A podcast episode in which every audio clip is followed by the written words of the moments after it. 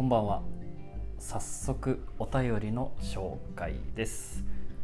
最近寝つきが悪くオルゴール音楽を流したり窓を開けて夜風が入るようにしています。他にも何かおすすめの方法があれば教えてください。なるほど。寝つきが悪い。夜眠れないってことですね。これは皆さん一度は経験あるんじゃないでしょうか。おすすめの方法を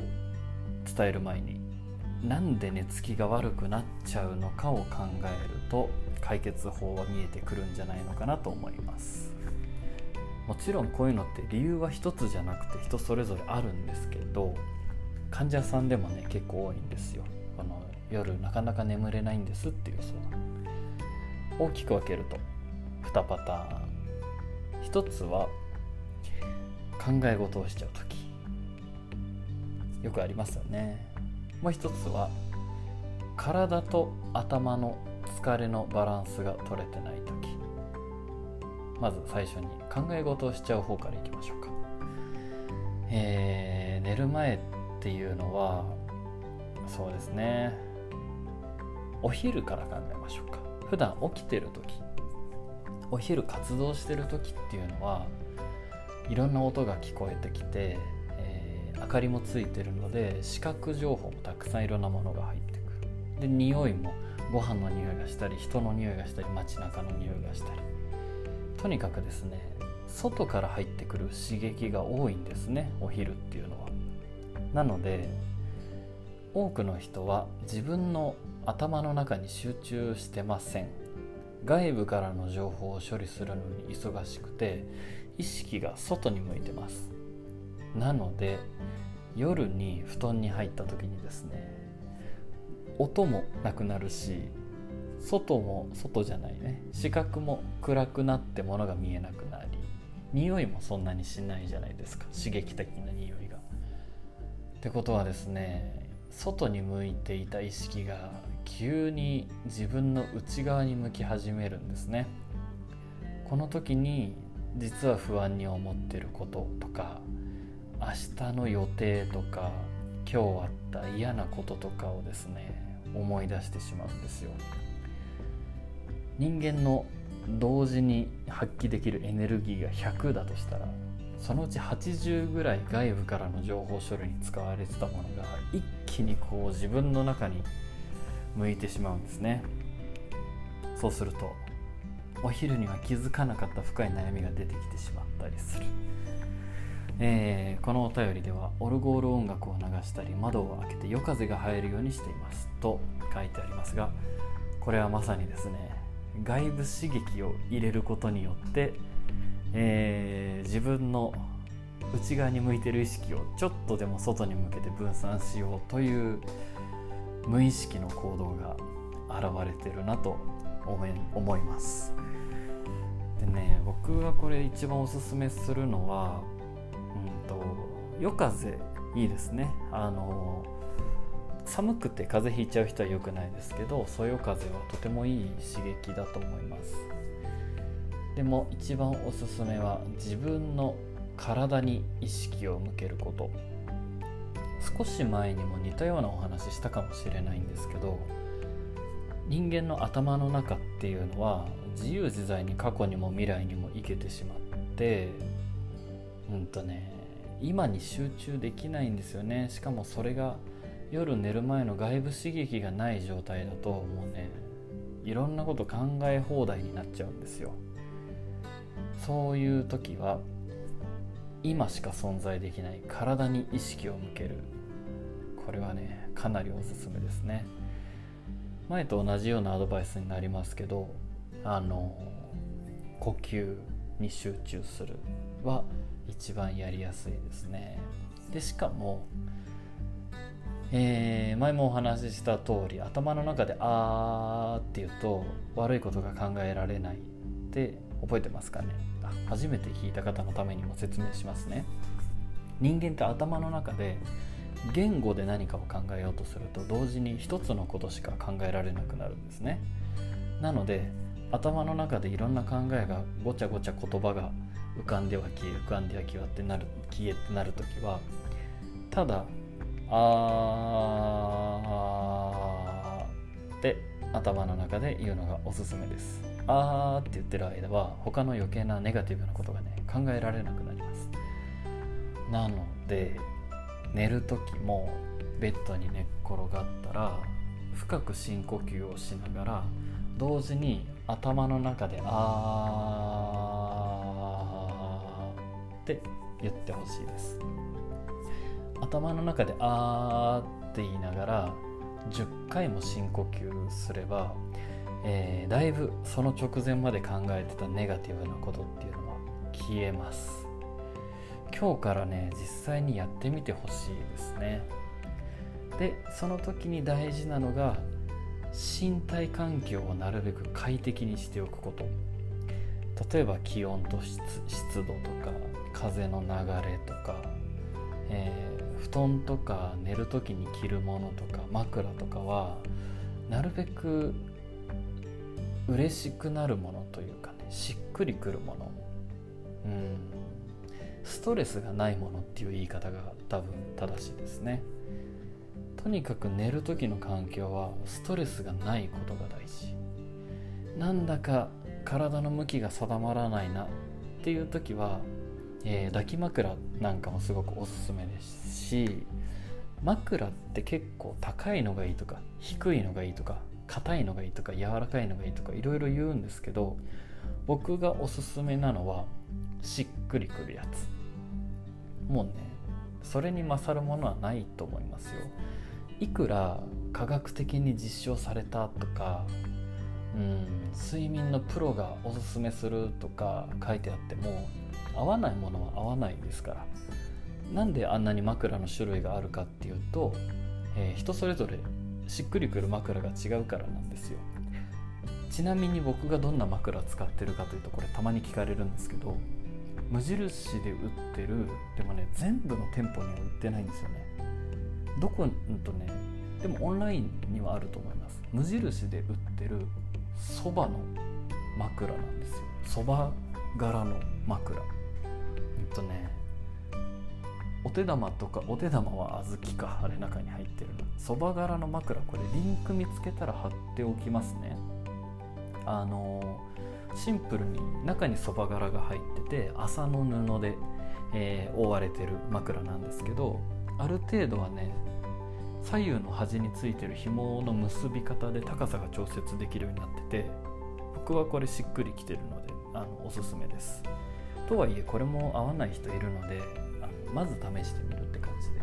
是非使ってみてください。値段もそんなに高くなかったはずです。はい。ということで1つ目のアドバイスを整理すると、えー、いろんな考えが頭でぐるぐる巡ってしまう時は頭の中で「あー」と言いながら10回深呼吸をするです、えー、そしてもう一つのパターンは頭と体の疲れが一致してないパターン。これは本当に現代人多いです。特に一日中パソコンと向き合う仕事をしていたり体そんなに動かさないのに頭だけたくさん動かすような仕事をしている人。えー、患者さんでもこのパターンの人がすごく多くてですね。人間ってこうやってパソコンで仕事をしたり知的生産と呼ばれるものですよね。肉体労働じゃなくて頭を働かして仕事をする。こんな仕事を始めたのはですねここ数十年の話なんですね。それまで人間っていうのはずっと肉体労働をしてました、えー、労働という概念が生まれる前も毎日体を動かして餌を確保して体を動かして移動をしてとにかくね一日中体を動かすのが当たり前だったんですよ。ところがですね脳みそだけたくさん使ってでもっと言うと、え、食事もすごい食べるようになったので人間はこの数十年で。脳みそと消化器にものすごく血液が使われるようになったんですね。でも一方体、えー、筋肉に血液があまり使われなくなってしまったんですよ。そうするとですね人間の体っていうのは、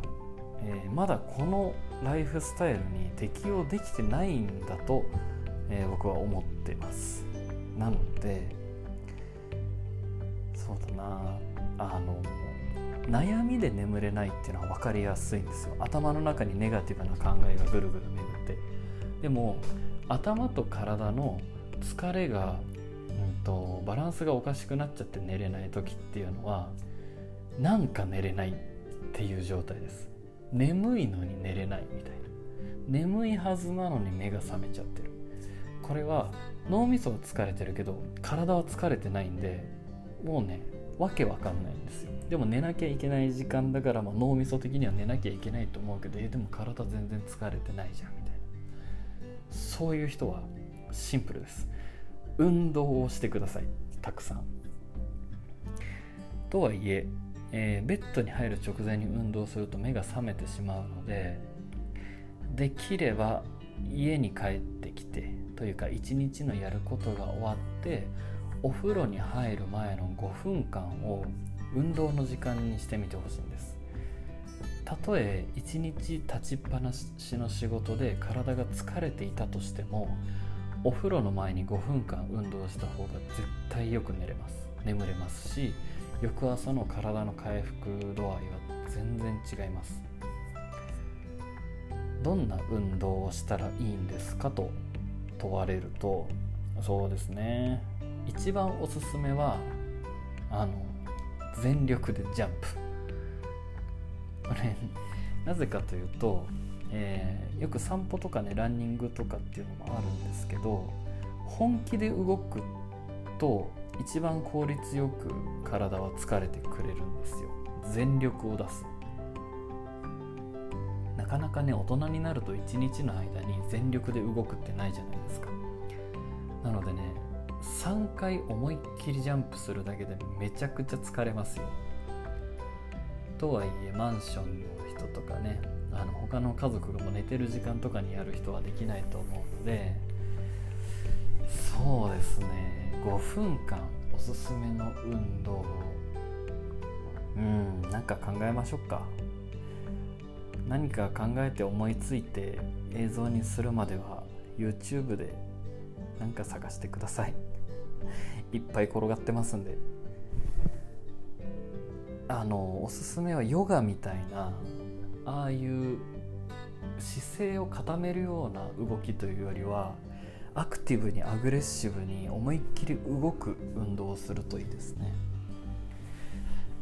1日頭使って体使わず夜の5分だけでそんなに変わるのって思うかもしれないんですけど0と5分は全く違います。なのでぜひやってみてください。ビリーズブートキャンプとかもおすすめなんですけど懐かしい。ぜひぜひ。ロングブレスダイエットのロングブレスとかもめっちゃいいですよ。はいということでまとめると、えー、寝たいのに眠れない。頭と体の疲れが一致してない時はお風呂入る前に5分間本気で動くです。アドバイスになりましたかね、えー、ぜひぜひ皆さん試していただきたいなと思います。逆にですね寝る前にやらない方がいいこと。えー、これでも皆さん予想つくと思うんですけど強い刺激を与えることです。テレビ見たりスマホいじったりとか言いながらですねこんな喋ってる僕は毎晩寝る直前までスマホを見てます。だいたい12時ちょっと過ぎに寝るんですけどあの夜中の12時を超えるとですねジャンププラスっていう「週刊少年ジャンプ」のスマホのアプリで漫画が更新されるんですね。なので僕は毎晩思いっきり漫画読んであの目に刺激を受けてから寝るので全くお手本になってません、えー、でもいっぱい動くのでよく寝れます。そして朝寝起きの話を少しするとこれは人それぞれライフスタイルによってできる人とできない人がいるんですけど可能ならば目覚ましで起きるんじゃなく太陽の光で目が覚めたい僕はいつもそうしてるんですけど家でも、えー、あちこち治療でいろんな都市に行く時もいつもねカーテン開けて寝るんですね。で外がうるさくない地域は窓も開けて寝ます。レースカーテンだけ閉じてたりする時もあります。これはなるべく朝太陽の光で目を覚め目を覚ますということを、えー、実践するため。ぱねこれはやってみればわかるんですけど無理がないんですよ。自然とても自然なんですね。で夜寝る時もなるべくもう眠くなったら寝るっていう。で日中もお昼寝したいタイミングでお昼寝する。でまあこれはねできる人とできない人がもちろんいるんですけど可能な人は試してみてほしいなと思います。とつらつらつらと15分ほど今喋っていますがもしこの寝つき寝起きに関してもっと聞きたいことがあったら、えー、遠慮なく聞いてください。ということで今日のお便りコーナーはこんな感じ。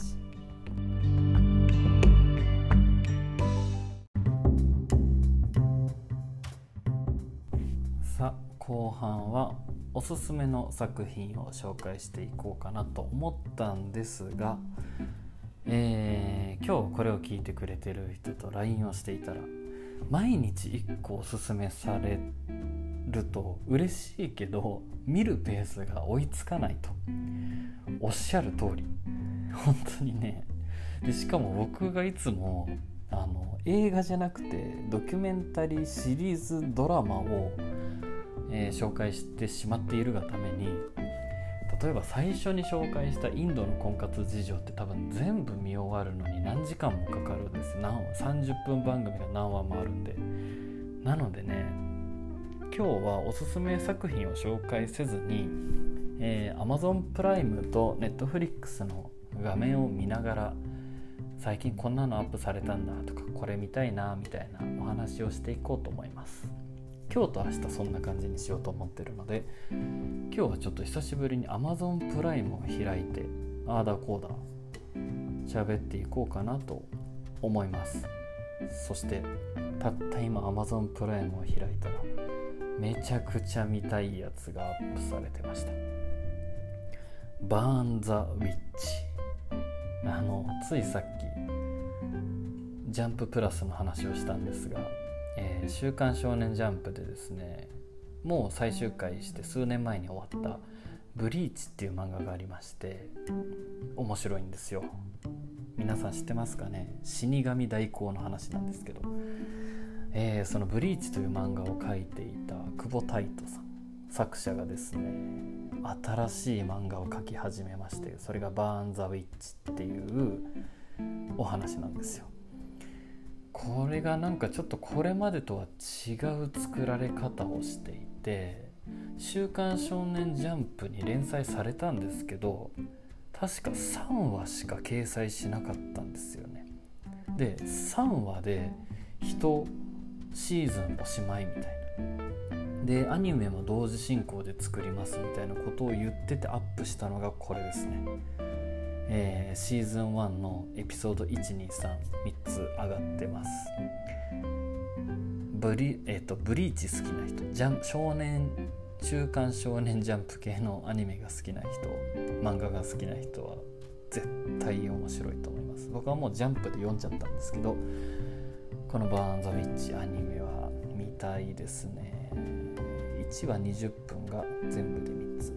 はい。あ僕は結構アニメも最近見るようにしてます。そして相席食堂。相席食堂は皆さん見てますか？めちゃくちゃ面白いですよね。相席食堂でどれだけお腹抱えて笑ったことか本当に。しかも Amazon プライムにはかなりのかなりの数がアップされてますね。結構新しい最近のまでアップされてる。ネットフリックスにも相席食堂あるんですけど Amazon プライムの方がたくさんアップされてるはずです、えー、相席食堂めちゃくちゃ面白いので笑いたい人はもうめっすっごいおすすめです。そして中でもおすすめの回。相席食堂でも誰にでもおすすめできる回はえっ、とですねまず長州さん長州力さんの回がもう本当に面白くてあそもそもこの相席食堂っていうのは、えー、スタッフがわざとロケが苦手そうな有名人をロケに行かせて千鳥の2人がその VTR を見ながら突っ込んでいくっていう番組です。なので下手なロケと千鳥のツッコミありきで成り立ってる番組です。中でも面白かったのがエピソード78これ多分面白すぎたんで前編後編に分けたんですかね。あ最初の頃は前編後編に分けてたんですね。今はあの 1, 1話完結なんですけどエピソード78長州力。やばいです。もうこの長州さんの旅で相席食堂が世間に知れ渡ったぐらいいやもうねやばいんですよ。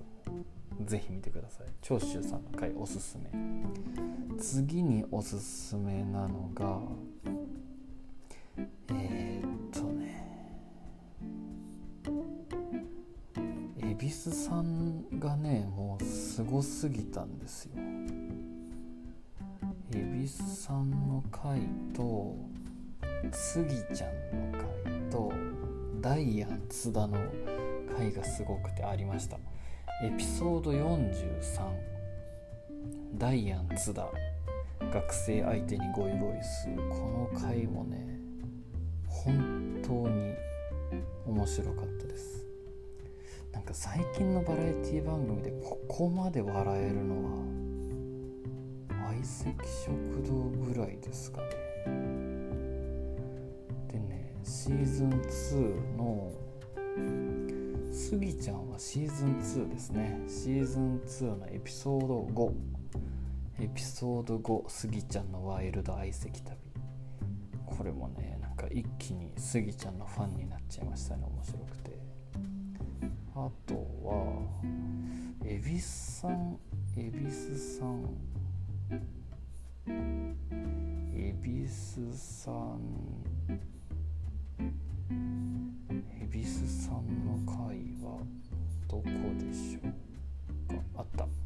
シーズン2のエピソード12ミスター相席食堂の誕生恵比寿さん。これはもうねすごいですよ。ちょっと覚悟してみた方がいいです。恵比寿さんの回は。もうねずっとすごいですから本当に。えー、そしてエピソードあシーズン3シーズン3で面白かった。のはパンサー尾形とサンシャイン池崎の回も面白かったですね。シーズン3のエピソード8最高。あとはねああ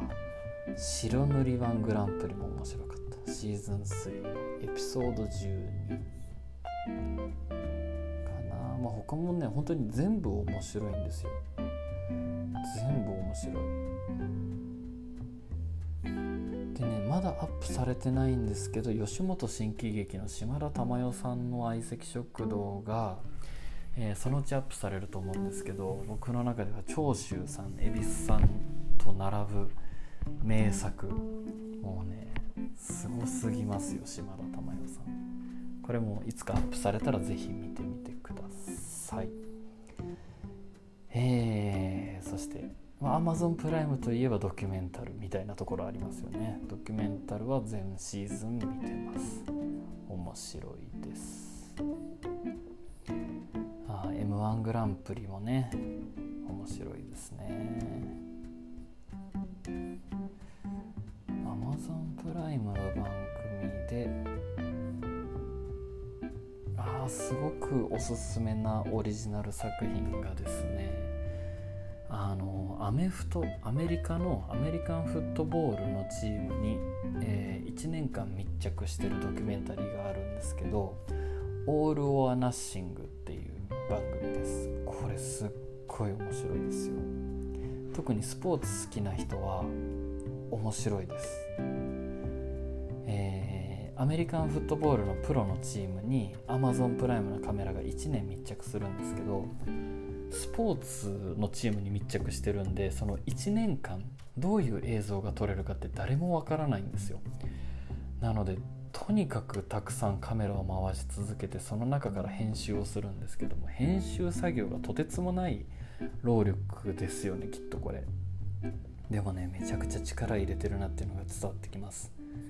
でしかもそのスポーツのドキュメンタリーなんですけど試合中の選手の声とかもマイクで拾ってるんですよ。なので僕らが普段グラウンドの外から見てテレビ越しではわからないグラウンド上で選手たちがどういう会話してるかも分かりでねアメフトって選手が個性的なんですよ。あの日本だとあんまり目にする目にすることがなくてラグビーが近いかなって思うんですけど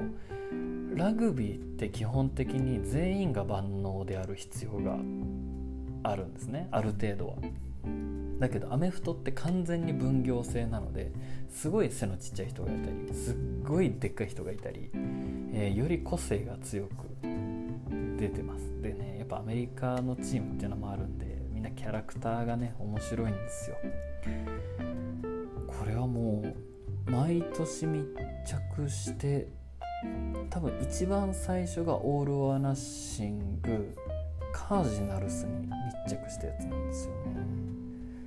あ今シーズン5までありますね。うん。オール・オア・ナッシングおすすめです。熱くなりたいスポーツ。好きな人。ドキュメンタリー好きな人はおすすめですね。アマゾンオリジナルの作品。ああそうでした。ここでは言ってないけどモダンラブ。超おすすめです。モダンラブ。これはニューヨーク・タイムズっていう新聞に、えー、掲載されてるあの本物のニューヨーク・タイムズで連載されてる人気コラムで「モダンラブ」っていうねコラムがあるんですけどこれは実際に、えー、ニューヨークで住む人たちの恋愛の読者からのその投稿をえー、元に書いてるコラムがあるんですけどそれを映像化したもの。なので実際にニューヨークであった恋愛を Amazon プライムが映像化してるんですけどもこれがね面白くて。撮ってる監督がジョン・カーニーなんですけど僕はもうこのジョン・カーニーが大好きで何人かの監督が、えー、8話あるエピソードを代わり代わり撮ってるんですけど第1話撮ってるジョン・カーニー監督は僕は大好きでもうねモダンラブ第1話最高です。あ第1話って言ってますけどこれ全部でエピソード8個ありますがバラバラのお話です。ぜひ。でねちょっと話が飛びますがこのジョン・カーニー監督が撮った作品も本当よくてってこれはまた後日喋りますね。えー、そして Amazon プライムといえば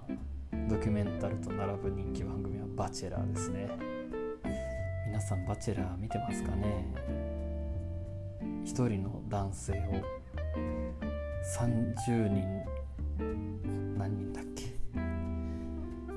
と書いてないですね、えー、バチェラーと言われる完璧な一人の男性をなあ書いてありました。25人の女性たちが争奪戦を繰り広げます。これはね予告編とか見ると多分ねあこういうものかって分かります。確かアメリカで始まった、えー、番組の日本版なんですけど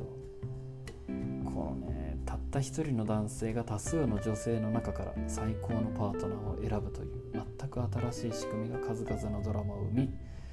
現在では全世界30カ国でエピソードが制作されていると。いやこれすごいですよほんとなんか。バチェラーに出る人たちがね根性がすごいです。サードシーズンのバチェラーがね、え、結婚しましたね。ただあのシーズン123ってあるんですけども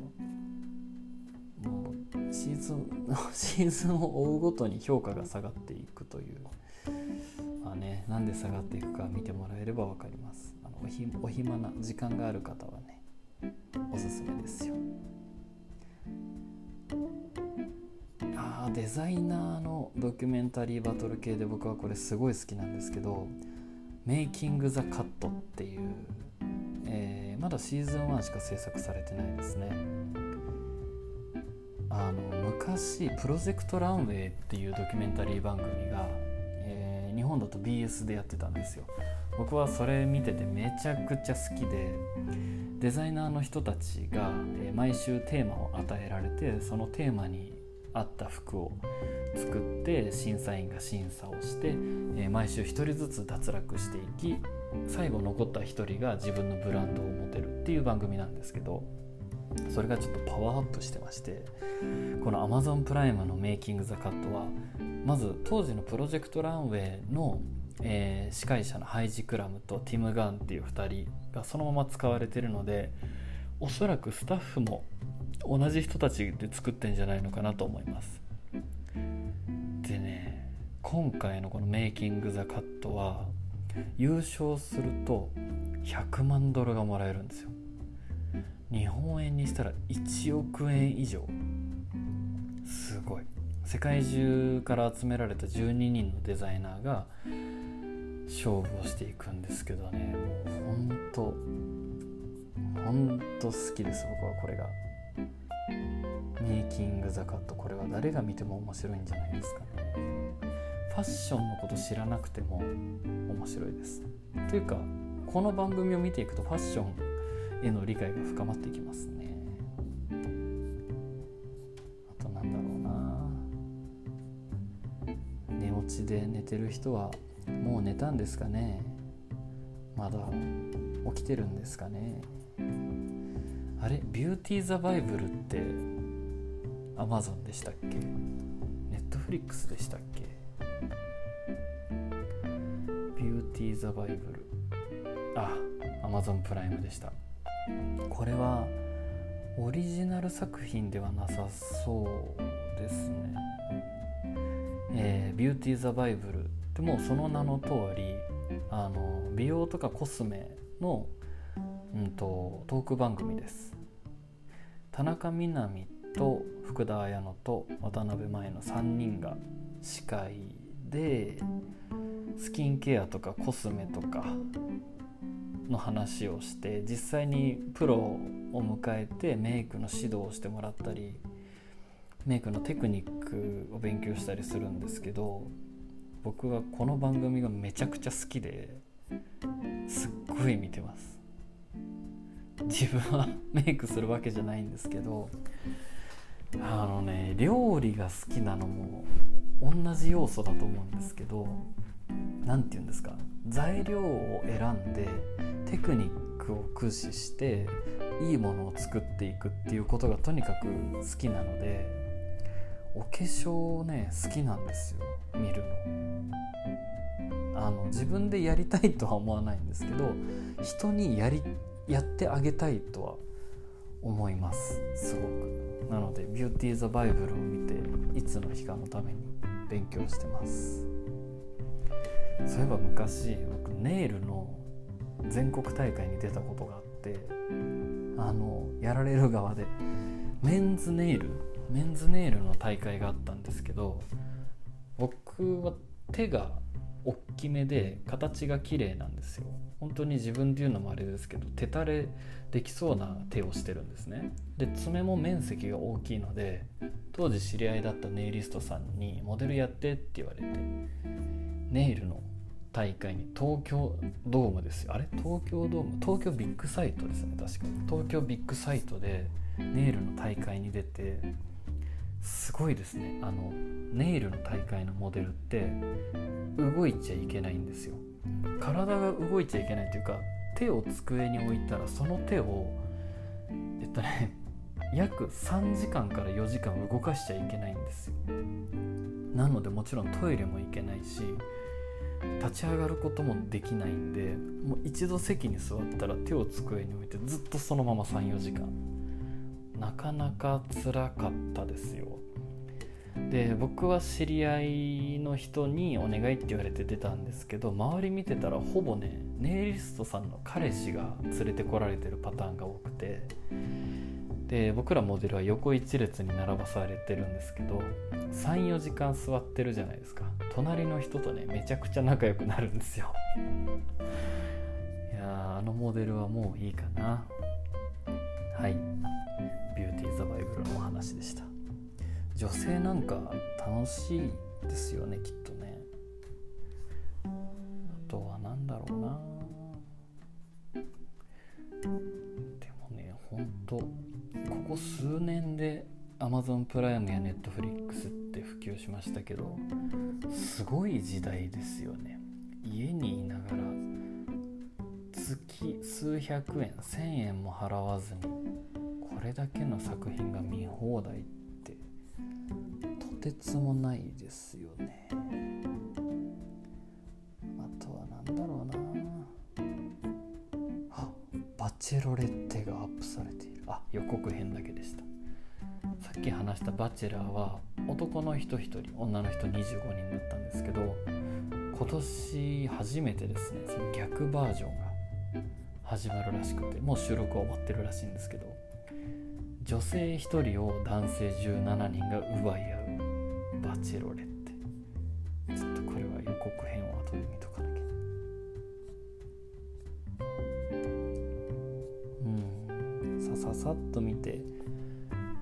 気になったのはそんな感じですね。でもまだまだいい作品はたくさんあるのでおいおい紹介していきたいと思います。ということでおすすめ作品紹介コーナーはこれぐらいで。